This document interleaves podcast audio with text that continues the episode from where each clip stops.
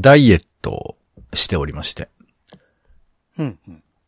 この、ダイエットという体験があんまりなかったものですから、うんえーちょっとね、こういうこと考えなくちゃいけないんだっていうのを最近いろいろと学んでいるわけですよ。うん、うん、うん。で、まあ、前もちらっと言いましたけど、こう、炭水化物を減らした方がいいなんてこう、うっすら聞いたことがあって。うん、うん。てか、まあ、改めて思うと、自分にこう、ダイエット知識がゼロっていうのが結構感じるというか。うん、うん。でもね、テレビとか見ると、大体ダイエットばっかやってんじゃん。まあ、そんなこともないです。まあまあまあ、多いかもしれないですね。そういうのは、ね。多いじゃない？うん。まあでも思いつくのはもう、炭水化物を抜くか、トマトだけ食べるかみたいな感じなんで、まあ、とりあえず少、ないですけどね、選択肢がね。で、炭水化物を抜こうと思って、もう最近炊くのももう、あの、前オレンジさんに話をしたら、もう炊かなきゃいいじゃないですかって言われたんで、うん炊かず、えー米をね。豆腐とか、なんかそう、まあ代わりのものなのかわかんないんですけど、なんか白い、白いものだし、豆腐かなということで。あ、でも、よくね、あの、松屋とかでもね、米の代わりに豆腐とかありましたからね。ああ。なんかお寿司のさ、シャリの代わりに、なんだっけ？なんか白い何かを入れてたよね。まあ時々こんにゃくとかね、入れたりしますけどね、ちっちゃい。でもそれはまあお米の間にって感じですけどね。全部を代替するっていうよりは。あ、そう。なんだっけ？なんかでもお米食べない人とかもいるんでしょ？まあもちろんいるでしょうね、それは。あ、もう何？その、オレンジさんの知ってるダイエット世界においては当たり前の話なんだ。まああの、マンナン、えっと、なんだ？ん？そういうこんにゃく系のご飯とかは結構はい10年ぐらい前から出てますし、おー。まあお米食べないっていうのは、ロ、ロカボっていうの？だっけ、ロカボ？えー。カーボンフリーとか、なんかそういうのは、あ、だから炭水化物をなくすってことですけど、うん。そういうのは、まあ昔から、昔、この10年ぐらいはあるんじゃないですか？そっか。なんかでも、すごいね、なんかね、知識あるね、やっぱね。景色っていうほどのものじゃないですからね。まあ王様のブランチとか見てたら入ってくるんじゃないですか、普通に。王様のブランチは見たことないからな。あ、そうなんだ。あ、でも王様のブランチでダイエット特集とかもやるんだね。ダイエット特集というか、その切り口としてのなんかダイエット食みたいなのをやってることありますよね。そういう、まあその手の情報番組は一つの鉄板ネタではあるんじゃないですか、やっぱり。なるほどね。はい。まあ、頑張ってるって話です。はい。いやいやいや、だから、あの、ダイエットだと思って、で、まあ、さ、それで、ダイエット調べなきゃと思ってさ、ブラウザ開こうとしたらさ、うんうん。いや、俺やっぱね、ちょっと根本的に太りがちなんだと思った。そうなんですか？そう俺の中でガリガリのイメージしかないんですけど。いや、もうちょっと告白しますけど、えー私の体重はね、まあ、前、ちらっと言いまあ、80、ん ?80 じゃないや。えっ、と、80つったら重重いの？重いんじゃないですか ?80。そうだよね。80じゃないですね。えっ、とね、68か、今。軽いんじゃないの？どうな、え、それはあれでしたっけ？健康診断かなんか行って心配だって言われたんでしたっけ？まあまあ、コレステロールみたいな話はあったんですけど、コレステロールと体重は直結しないですからね。コレステロール値が多くても痩せてる場合はあるから。から聞いてよ。今、自分で測って、68、69になってたの。うん、うん、うん。やばいと思ってさ、その、やばいんだ。いろいろうんいや、だって、もともと65ぐらいだったですから。まあ、もともとが、だから僕の中でガキみたいなイメージなんで、いやそこからだんだんまあ、お腹だけが膨れ上がってたとしてもっていう感じですけど。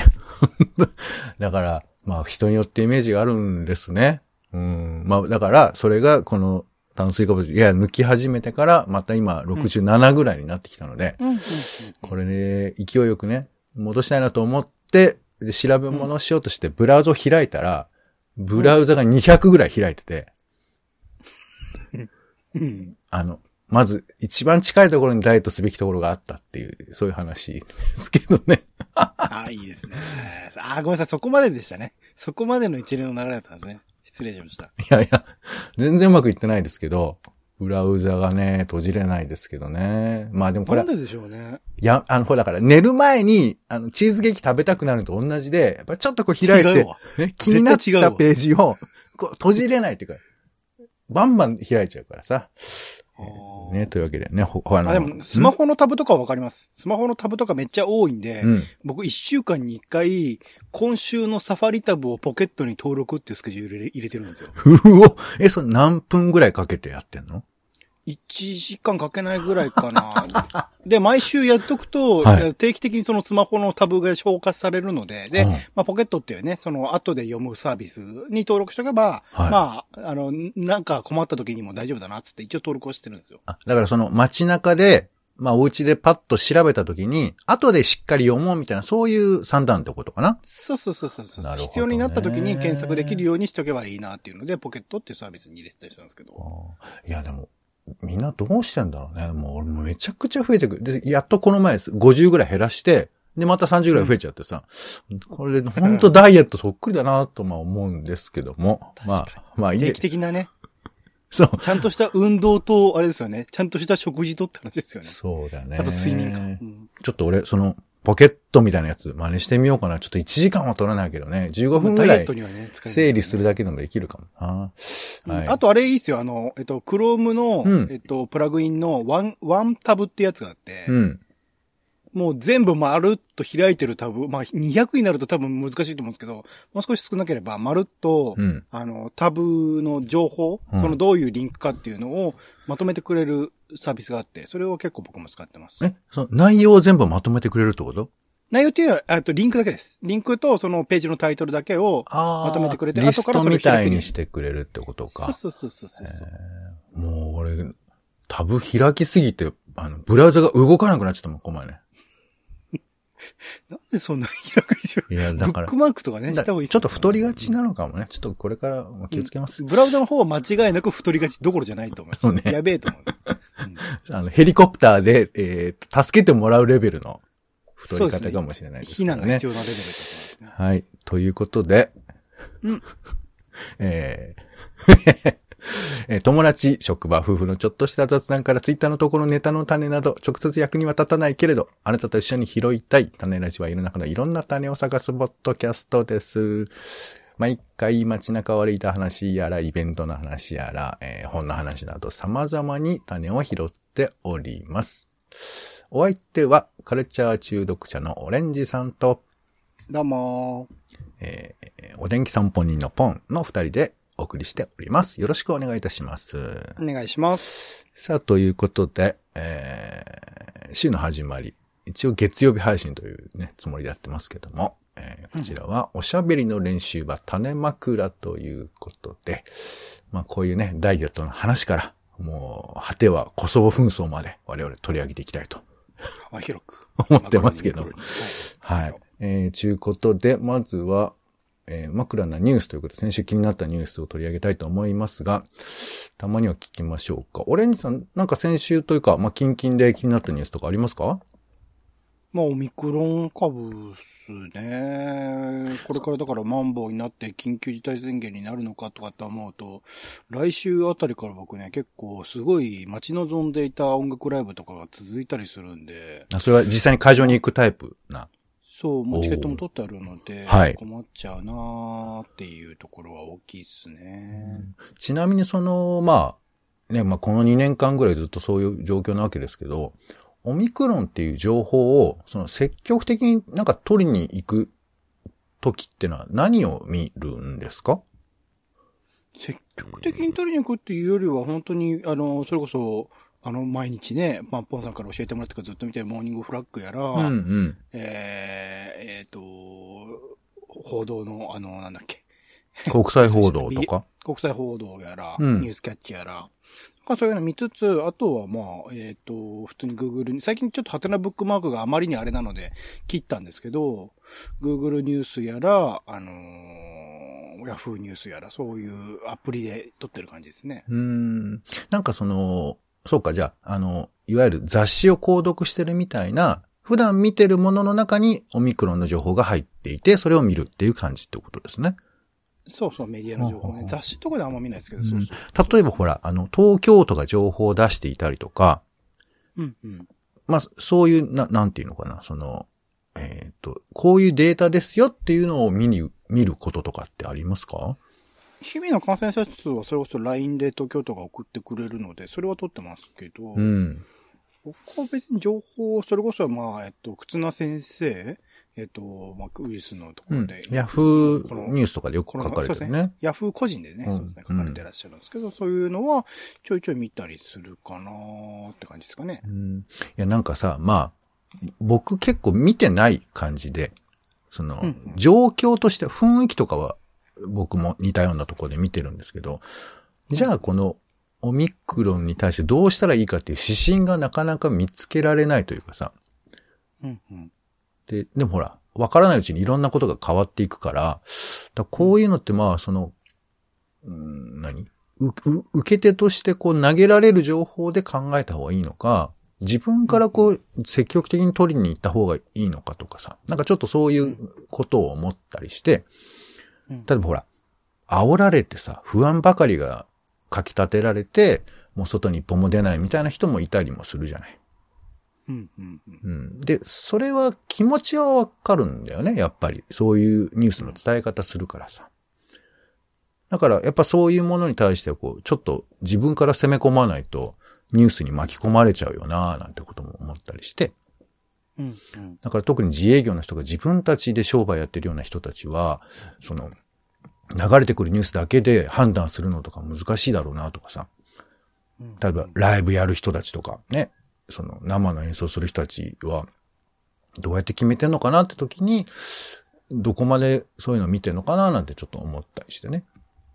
究極それこそ飲食店とかね、そういうライブやる人たちはと、もう明確に当事者なので、そこでその自分たちのジャッジをするにあたっての基準となるニュースを集める必要はあると思いますけど、そうじゃない、まあ僕の仕事的にはもちろんその会社がどうにかなったらそれによって影響を被るんだけど、そこにおいて自分自身の判断でどうこうっていうのはあまりないので、そういう意味では、まあ受動的にこう流れてくる情報の中で得られるものをピックアップしておいて、別に能動的に情報を収集しに行く必要性はないかなとは思ってますけどね。うーん。なんかね、ちょっと、そこが、やや気になるなというところもありますね。うん。必要になったらでいいんじゃないですかね。うんはい、ありがとうございます。じゃあ僕がちょっとピックアップした、えーニュースです。まず一つ目ですね。えーうまい棒が値上げされるということで、10円から12円ということで、まあ4月出荷分からだそうなので、まあまだすぐに上がるというわけではないですけど、まあチロルチョコとかさ、なんかうまい棒とかさ、なんかこう、まあ多分、俺のイメージだけど、なんとなくうまい棒ってちっちゃくなってる感じしない？気のせいかああ、ごめんなさい。俺そんなにうまい棒定期的に食わないので。いやいやわかんなな。い。うん。まあでもすごい昔からね。種類は増えてるって人気はありますけど。はい。増えたり減ったりね、してますけど、だから、うまい棒、まあこれ象徴的な感覚はあるよなと思いますけどね。うんうん。値上げってやっぱり嫌ですか？どうですか？いや、このレベルだったらもう仕方ないっていうか、誤誤差でしかないから別に何とも思わないですけどね。まあそもそも買ってないっていうのはありますけど、でも普段買ってるもの、例えば僕はホールズのハイパーミントっていう、えっ、と、飴が好きなんですけど、うん。それが今100円ぐらいかな？が、110円、120円になったところでそんなに買わなくなるとかってことはないですけどね。まあそうだよね。まあだからうまい棒はね、ちょっと駄菓子屋さんの一スペースにあるってイメージですからね。あ、だからそういう時のその、金銭でやるとき、消費、あの、やり取りする時の10円っていう1枚だったのが12円っていう3枚になるのがちょっとめんどくさいかもしれないですね。そうそう。まあ子供たちなんかショックよね。ちなみに、うまい棒は1979年。うん。7月に発売されてるそうですよ。うん。だから40年以上ずっと10円でやってたってことだよね。頑張ってくださってましたね。だって物価も変動すごいですからね、多分そこから考えるとね。そうまあ、ね、一方でそのずっと物価が変わらないっていう風な、まあ、いいいのかなっていうツッコミもあったりはするわけですけどね。さあ、そして、えー世界最大級サンゴ礁タヒチ沖で発見ということで、ユネスコがフランス領ポリネシアのタヒチの、えー島沖の比較的深い場所で世界最大のサンゴ礁を発見したと発表した。発表、発見ってことだから今まで見つかってなかったってことだよね。うんえー長さが3キロ、幅が最大65メートル。これ、まあ、去年の11月に発見されたということですけども、世界最大級の健康な状態のサンゴ礁だということですよ。で、まあ、暖かいところとかね、言いますけど、なんかこういうのがまだまだ世界にあるんだと思うと嬉しい反面、これって見に行きたくなったりします？いや、別に。これあってもなくてもどっちでもいいぐらい。いや、あったらそれだって素晴らしいでしょ。だって、それこそ、あの、二酸化炭素を吸って酸素を出してくださる存在でしょ、ササンゴって。その、み、見てみたいとかはどうですか？別に？なんかバラの花びらのような形をしているとかで書いてるよ。なんか、うーん、難しいんですけど、僕はその自然を見て感動するみたいな、もう年齢の問題もあるのかな？こことはそんなないんですよ。むしろ人工物というか、文化とかカルチャーとかが好きな人間なので、うん。そこにあるもの、ああ、あるよねっていう、一瞬何らか綺麗だなと思うかもしれないけど、うん。それで終わってしまうので、あんまり惹かれないですけどね。ああ、じゃあそのダイビングしてさ、魚と一緒にこの海の中を泳ぐとかさ、その。紅葉が、まあ綺麗だなってよく言いますわね。ああ、綺麗だな。その菜の花が一面わーっと咲いてるとか。ああ、綺麗だな。それより僕はだから市原アートミックスだったらアートをすぐに見に行きたいっていう。あー1枚か2枚写真撮って、ああ、オッケーなのかな、オッケーっつって。あ、撮るには撮るのね？一応ね。一応って何その、人に言われたいや、みたいな。菜の花のところにアート作品が重なってた方が僕は最高ですよ。ああ、なるほど。このあ菜の花のある背景っていうのを活かしてこういう作品使ってくださったんだなとか。なるほど。ああ、なるほど。千葉にあの、この思想を活かしてこういう作品にしたんだなとかっていうのをし知るのが好きですけど、自然そのもの、自然そのものの存在するありがたさはありますけど、別に干渉することのものはそんなないです。なるほどね。まあ、あの、これはすごく天然のものっぽい話ですけど、あの、うんまあ、今たまたま話出ましたけど、市原の方ってさ、千葉の房総半島の真ん中あたりですけど、あの辺って、あの、まあ、一番、あの、都心に近い里山なんて言われてるじゃないですか。うーん、そうなんですね。知らない。え、知らないの？そうか。あ、いや、そんな言われ方をしてるってのは知らなかったあ、そう、触れ込みで、あの、アートミックスそういう宣伝もしてたりしますけど、里山って、まあ、その田んぼがあってさ、あの、ひえー何その、段々畑だとか、そういうふうなイメージだと思うんですけど、うん。あれって、まあ、まあ、田んぼが当然そうなんですけど、人の手を入れること前提の自然だったりするらしいんだよね。一見、ああ、自然豊かでいいなと思うけど、人の手が入れ、は入れておかないと、あれがうまく保たれないっていうのが、まあ、里山ということらしいあれでしょ、じゃあ人人工的なものなんだ、そもそもにおいては。そうそう。まあ人口って言葉のね、イメージがちょっと幅があると思うんですけど、なんかそういうふうな意味合いで言うと、僕ら人間込みで自然というのが作られている場所もあるのかなっていうふうに思ったりもすると、多分これね、サンゴ見つかれば当然行きたい人もいるとは思うんですけど、人間とどう共存できるかとか、まあ、あと、究極全く触れないっていうのも考え方なのかもしれないね。なんか。うん、うん。ね。まあ、なんていう話。まあ、とりあえず発見ということですごいなと。そして、えー、ちょっとマニアックなのかな。ソフト、あマイクロソフト。あのマイクロソフトですけど、これがゲーム大手のアクティビジョンブリーズドっていう会社があって、ブリザードか。これが867億円で、ばあ、7億ドルで買収したんですけど、でもうんこのことあんまピンとこないと思うんですけど、なんかね、結構、みんながや、みんながやってるって難しいな。誰がやってるって言えばいいんだろうね。えっ、と、ゲームで言うと、オーバーウォッチとか、ディアブロとか、コールオブデュアクシーティー。ョン系？えーいや、えっ、と、あの、そ FPS のか FPS も多いけど、あとなんかその、キングっていう、まあ、スマホ系のアプリとか開発してるとこなのかな。キャンディークラッシュとかって有名ですよね、割と。ああ、なんか、こ広告がめっちゃやってますね。うん。そういうところも含まっているらしいんですけれど、まあまあ、だから、あの、今めちゃめちゃ瞬かって言われるとちょっとわかんない。まあ、オーバーシとか割とやってる人多いと思いますけど、そういう風なものを、まあ、やってて、で、し結構ね、マイクロソフトはいろんなゲーム会社を買収しまくってるんですよ、今。で、これもやってないと全然わかんないんだけど、Xbox ゲームパスっていう、まあ、うんゲームの、えーサブスクリプションサービスっていうのをやっていて、これってのは知ってます？で、Xbox ベースだったのを、もう PC でもできるようにして、で、スマホとかももちろんできるようになってくると、なんていうかその、えっ、と、ゲーム機を売る商売じゃなくて、アカウントを増やす商売みたいなことに向けているんじゃないか、みたいな話が、まあ、記事なんかには書かれてはいるんですけど、この687億ドルってのは、任天堂の時価総額ぐらいだなんてことも書かれてたね。じゃあ、任天堂買えなかったからぐらいの感じなのかな？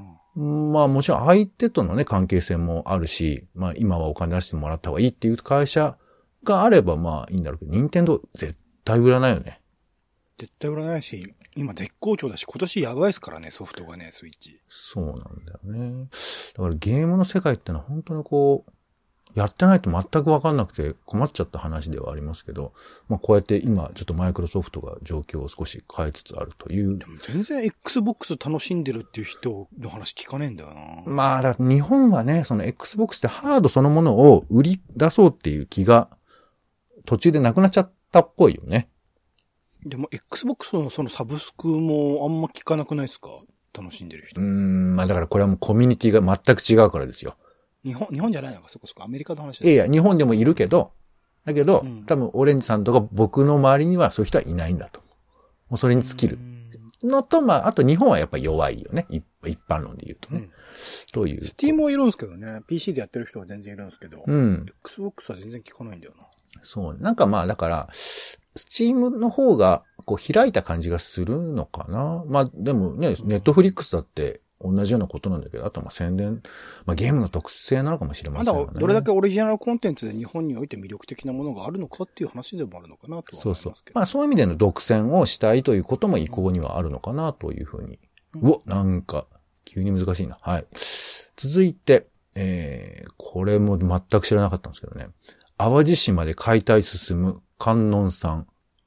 えー、足場が組まれ、まるでタワマンということで、これニュースによってはいろんな写真が上がってるんですけど、あのーなんていうかな、別に宗教法人でもないのに、巨大な観音像を、えー平和、世界平和大観音像っていうのがあったんですって。兵庫県の淡路市に。高さ100メートルの。うんで、これが、なんかその、これを作った人が、まあちょっとお金持ちだったのかな。で、その人が亡くなって、で、奥さんも亡くなっちゃって、で、それを維持する人がいなくなっちゃって。うん。で、そのうちその観音像が剥がれ落ちるみたいなこととかさ。台風の時どうなっちゃうのみたいな話で、で、今はもういよいよその行政が出ていくんだけど、めちゃくちゃお金がかかるんだって。でしょうな、そんなそう。これを解体するのに8億円かかるらしいんですよ。公共事業じゃないか。いやいや、大変なんですけど、あの、マニアックな人たちはこれを見て、今だからあの、首の下以降が、えー、もう足場組んであって、多分これもう外されて、あ、今、ちょうど組んでるのかな？だから首だけポコンと乗ってるような状態なので、マニアックな散歩したい人はこれ、写真ね、撮りまくってんじゃないかなと思ったりはしますけどね。はい。えー、では、枕の話題ということで、あ、なんかゆっくりしてたらもう時間なくなっちゃいましたね。じゃあまあちょっとトピックスだけ言いますね。えー、ジャパネットがパネルアタ、えーパネルクイズアタック25を復活させるんですって。うんえー、で、これもよく知らなかったんだけど、ジャパネットが BS ジャパネクストっていう番組、番組でほ放送局を作るのよ。